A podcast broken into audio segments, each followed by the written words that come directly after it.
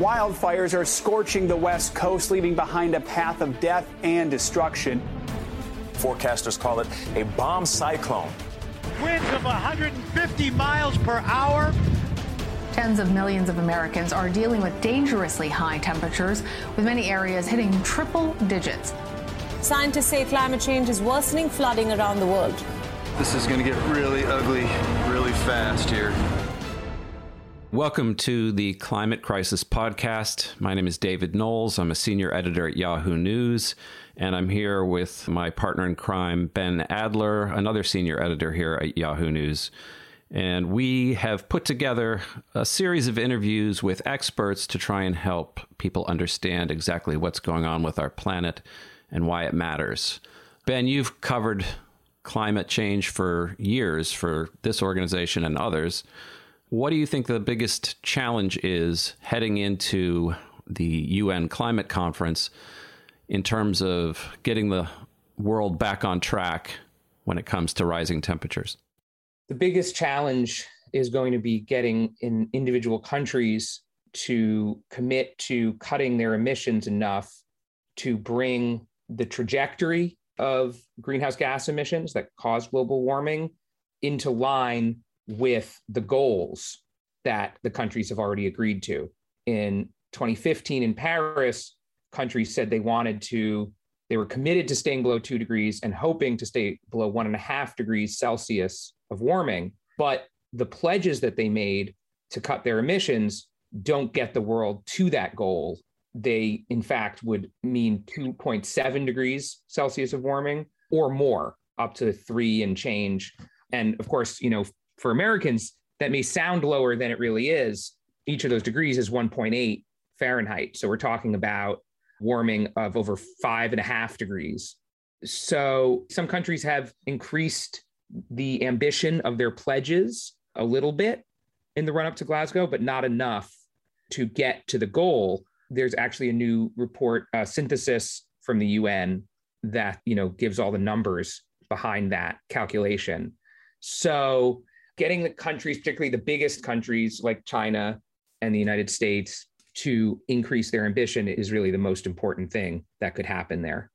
When you cover climate change, the numbers become this preoccupation, and, and it's the scale of the numbers that's really interesting. You know, while most Americans or most people in the world, you know, hear, oh, 1.5 degrees or 2 degrees Celsius change over 100 and you know 40 years 50 years they think oh that's that's so small. It's such a small number. That number has come about since the 1880s when people started pumping greenhouse gases into the atmosphere at a rate that you know was really significant. And it has caused what seems like a tiny amount of temperature change average over the entire planet. But that small amount causes incredible devastation and problems for life on Earth, as we've seen in the past couple years. I mean, we're we're now more and more certain that the temperature rise has worsened drought, worsened wildfires, made hurricanes ramp up much quicker than they had in the past, exacerbated flash flooding to a point that we've seen this year where these downpours come out of seemingly almost out of nowhere and uh, suddenly whole cities are underwater. So I think it's a funny balance because uh, you're trying to convince people of something that the seriousness of something that on its face a lot of people might think well it's only a, you know a couple degrees warmer so what's the big deal i know that some of the guests that we've talked to on the series have been pretty frustrated that their research going back for years now has either not been taken seriously enough or been ignored altogether. We spoke to a scientist named Peter Gleick, who is the founder of the Pacific Institute out here in California. And he's somebody who has been sounding these warnings about how the climate change is going to affect the water cycle for years and years. And his own research, his own predictions have come true largely. We know that the water cycle is changing. We're getting more severe floods and more severe droughts. Temperatures have gone up consistently over the last many decades. That's what people tend to think about when we think about climate change. But those higher temperatures means the demand for water is higher. The loss of water from our reservoirs evaporating off is higher. The demand for water from agricultural crops is greater. Uh, and so the warnings that the climate cycle and the water cycle are changing and that those impacts are going to be increasingly severe are now coming true. Did you get the sense when you were talking to some of these climate scientists that they were just a, a little bit frustrated with the fact that we find ourselves in this predicament?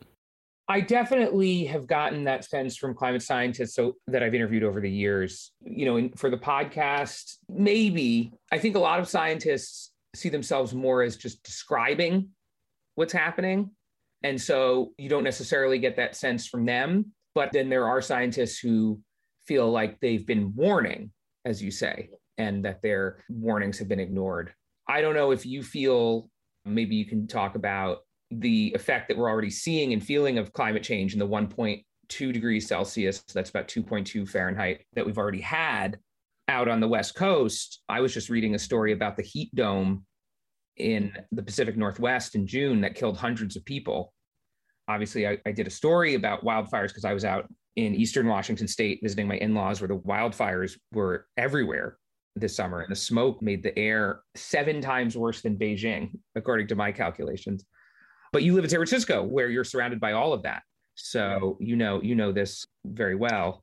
I think when it really started to hit home for me, you know, the past five years in California, the wildfires have been so bad that we have one to two weeks where the smoke is so thick and hazardous that you start off your day by checking an air monitoring site to see how bad it is.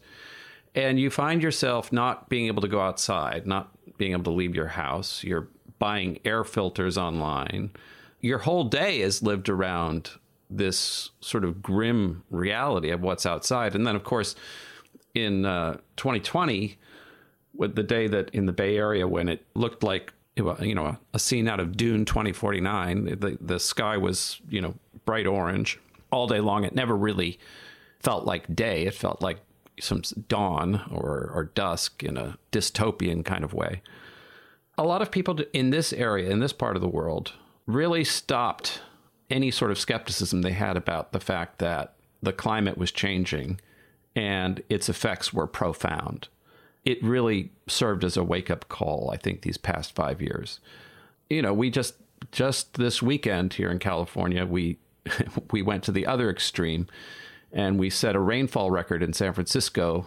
You know, it rained 12 inches in 24 hours on Mount Tamalpais. My backyard was uh, a lake we had just done some planting there that, that that'll all probably be scrapped, I'm guessing.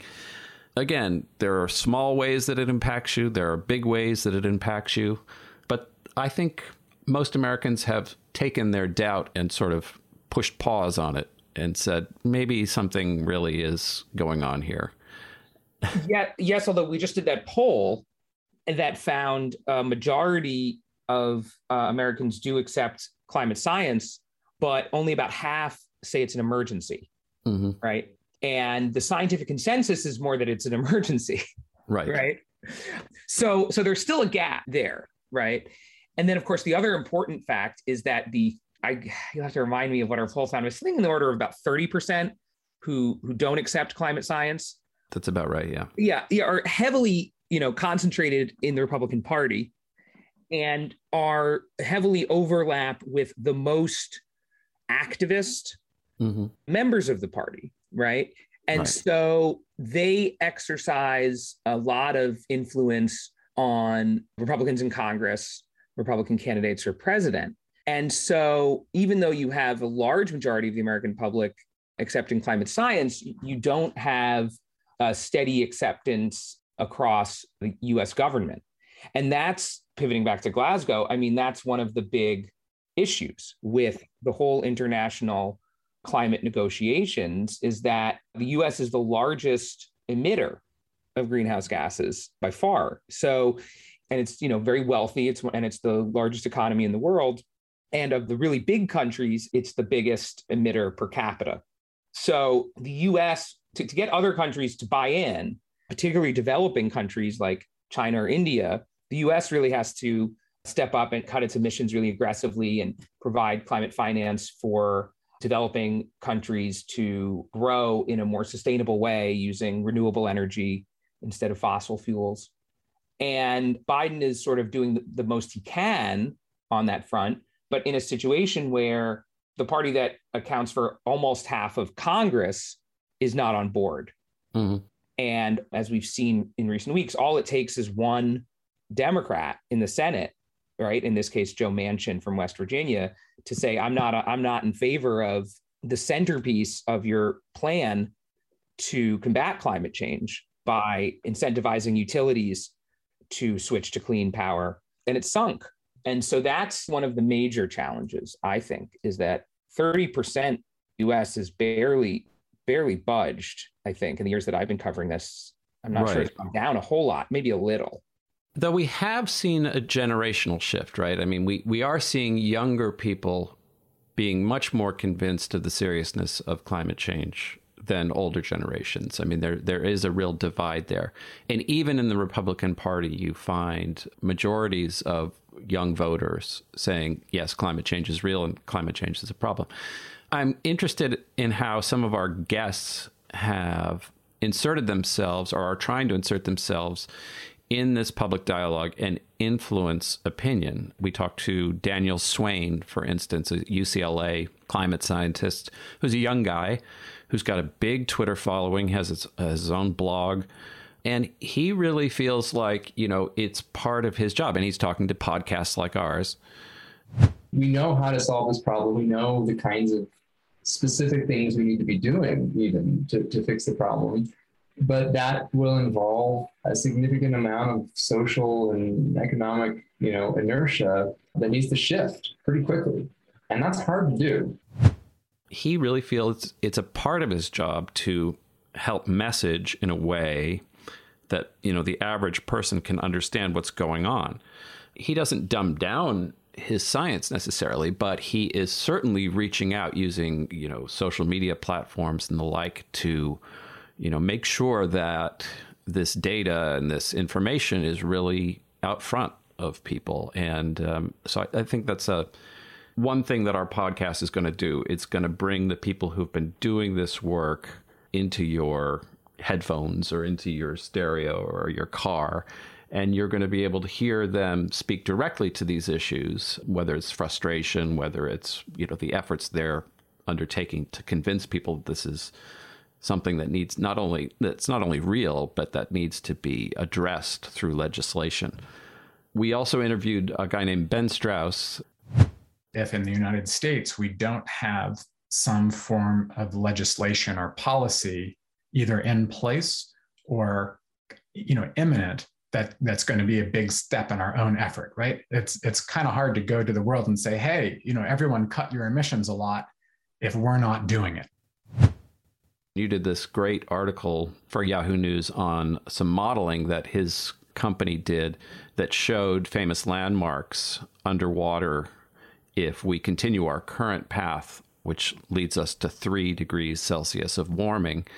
It's an illustration, and it shows you, oh, here's Buckingham Palace underwater. Uh, you know, here's uh, here's Santa Monica without its famous beach and pier what did you think when you wrote up that article and when you looked at those images? Did they have impact on you, or were you just, you know, you knew this was all coming and so it didn't quite surprise you? Like, I'm curious how you felt about writing about that. That's that's a good question. You know, some of it did not surprise me because some of it I was aware. The sea level rise at the ocean front, obviously, was something that I knew about. Two things struck me about those images. The first is I don't think I had fully appreciated how much sea level rise we've already caused, but has not yet occurred, right? You might know better than me, David. What's the average sea, global sea level rise at, around now? Like a foot, a little less, maybe nine, 10 inches? Yeah, we're, we're somewhere between eight inches and a foot, depending on where you are. Right. And we've warmed 1.2 degrees. So you would think okay, if that doubles by the end of the century, then we'll get like two feet of rise. But actually, there's this long lag. So you have a lag between emissions and warming, of a few decades. And then you have a lag between warming and melting of the glaciers until the full effect of that warming has been felt in sea level rise. And we've got several more feet of sea level rise coming based on just the warming we've already had.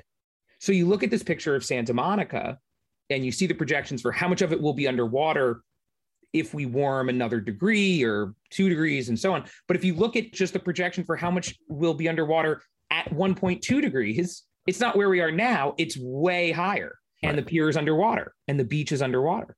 Right. And the and the main difference between that and another, you know, degree of warming is like how much does the water move inland into places where like houses are right now.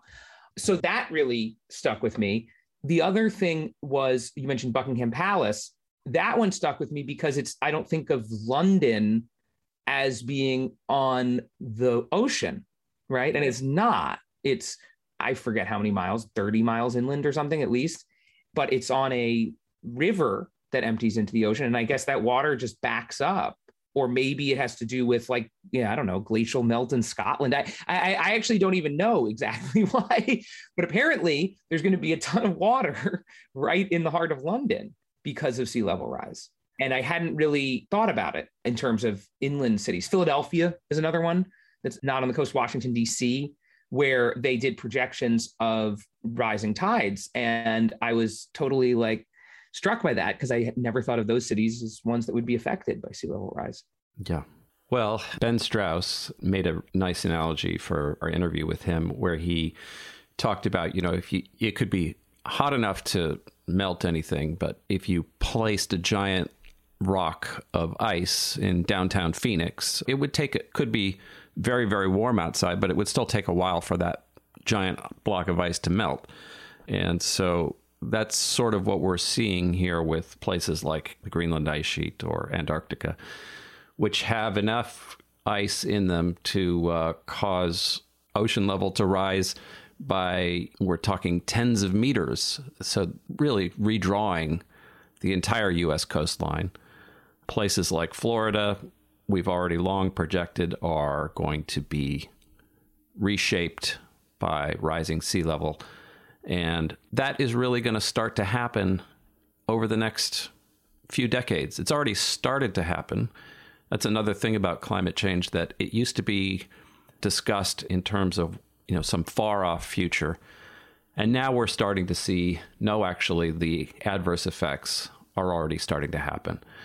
It's also the rate of change that is really worrisome. So each problem, sea level rise, is a you know, a distinct problem from, say, flash flooding. Flash flooding is happening because for every one degree of temperature rise, 7% more moisture has been found to be contained in the atmosphere. Well, when the situations arise that are favorable, that moisture comes pouring down in ways that are really mind boggling. You're, you're seeing rainfall records for 24 hour periods falling all over the country and all over the world. So I just think it's back to this question of of scale. It's it's back to this math problem and and looking at how tiny fluctuations have big implications. And as we head into Glasgow, the conference that the United Nations is holding there is one more opportunity for the world to put in place measures that can start to slow this process, start to slow temperature rise. What are you most looking forward to about going to Glasgow? For me, it's a chance to meet people who are working on the issue from all over the world. I think that's the most rewarding thing. You have, you know, activists from indigenous communities, you have experts from think tanks and advocacy organizations, and you have government officials all gathered in one place and uh, so it's just an opportunity to learn an enormous amount about what's going on. What about you? I'm excited to see the interplay between the scientific community, the local community, the activists, and the people who come just telling their stories about how climate change is, is changing where they live. It's fascinating to me that we pretty much understand what's going on here. And we also understand what we need to do to fix it. And the question is whether we can summon the will to make choices which are, admittedly, they're go- they're not going to be easy choices to make. There's a, a perception among some in the United States that you know this is just a matter of flicking a switch and changing an economy, and uh, it'll be easy and it'll create jobs, and everyone will be better off. Well, I'm not. I'm not so sure about that. I think there are hard choices, and changing entire economies is no easy matter. It's something that absolutely needs to be done.